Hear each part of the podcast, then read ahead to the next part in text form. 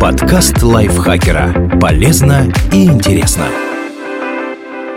Всем привет! Вы слушаете подкаст лайфхакера. Короткие лекции о продуктивности, мотивации, отношениях, здоровье, в общем, обо всем, что сделает вашу жизнь легче, проще и интереснее. Меня зовут Ирина Рогава, и сегодня я расскажу вам про 7 ошибок при ведении семейного бюджета и о том, как их избежать. Этот выпуск основан на статье Екатерины Даниловой, копирайтера и переводчика на фрилансе, маме троих детей. Она рассказывает про ошибки и дает свои советы.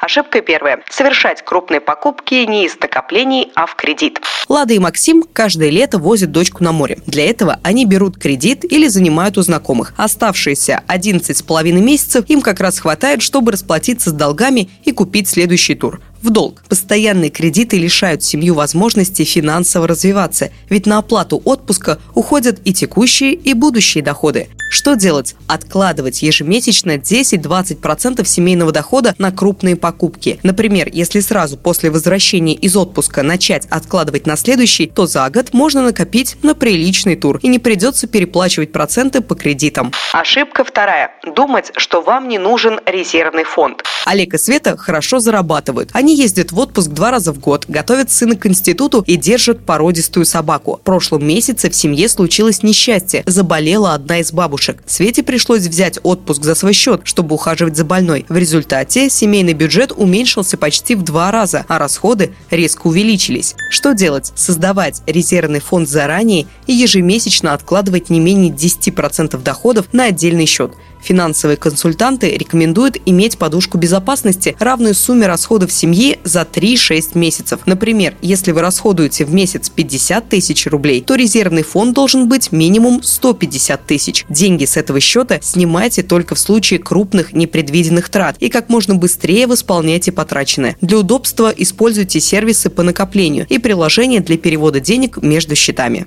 Ошибка третья планировать расходы на срок меньше года. Оля и Миша добросовестно ведут бюджет уже 4 месяца, фиксируют доходы и расходы, стараются не делать необдуманных покупок. В августе пришло время собирать сына в школу, а тут, как назло, страховка на авто закончилась. Оле пришлось пропустить месяц занятий в изо-студии, чтобы не влезать в долги. Что делать? Проанализировать бюджет за последние 3-4 месяца. Ответить на вопросы. Какие статьи расходов слишком раздуты? Почему? Нет ли затерявшихся сумм? На чем можно безболезненно сэкономить? Можно ли перераспределить расходы, чтобы начать откладывать? Если расходы превысили доходы, то почему это произошло? Подсчитать все обязательные расходы на год вперед и откладывать ежемесячно одну двенадцатую от получившейся суммы. Планировать ежемесячные и ежегодные платежи, аренду жилья, страховку, налоги, кредиты. Ошибка четвертая. Не использовать имущество, которое может приносить доход. В семье Славы и Кати две машины, а водительские права одни. На одном автомобиле ездит Слава, а второй пылится в съемном гараже. Семья каждый месяц тратит деньги на аренду, а машина ежегодно теряет в цене.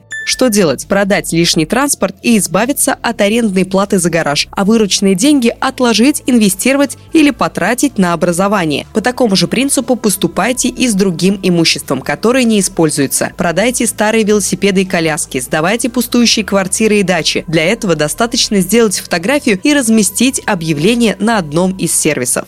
Ошибка пятая отказываться от электронных помощников.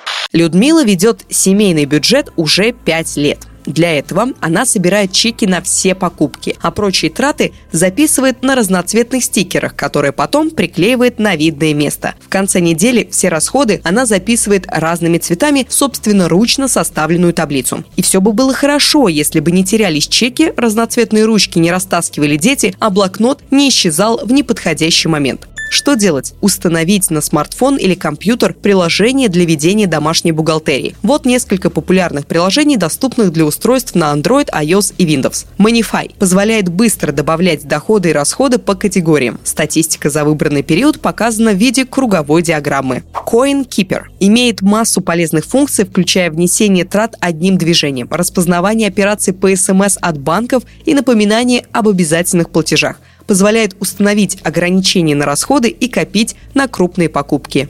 Zen Money Сервис умеет распознавать операции мобильных банков, систем электронных денег и подгружать данные из смс-оповещений. Позволяет сканировать QR-коды чеков. В платной версии можно вести одновременно личный и семейный бюджет. Дриби деньги. Помимо распределения доходов и трат по категориям, поможет спланировать бюджет и составить список покупок. Есть функции распознавания смс от банка. Tosh Ай поддерживает 200 валют, включая криптовалюты, напоминание о необходимости оплатить счета и самостоятельно рассчитывать чаевые в ресторане. Умеет выгружать отчеты в Google Docs, Excel и PDF. Вести бюджет вы будете в компании общительных монстров, которые дают советы, хвалят за экономию и предупреждают о перерасходах.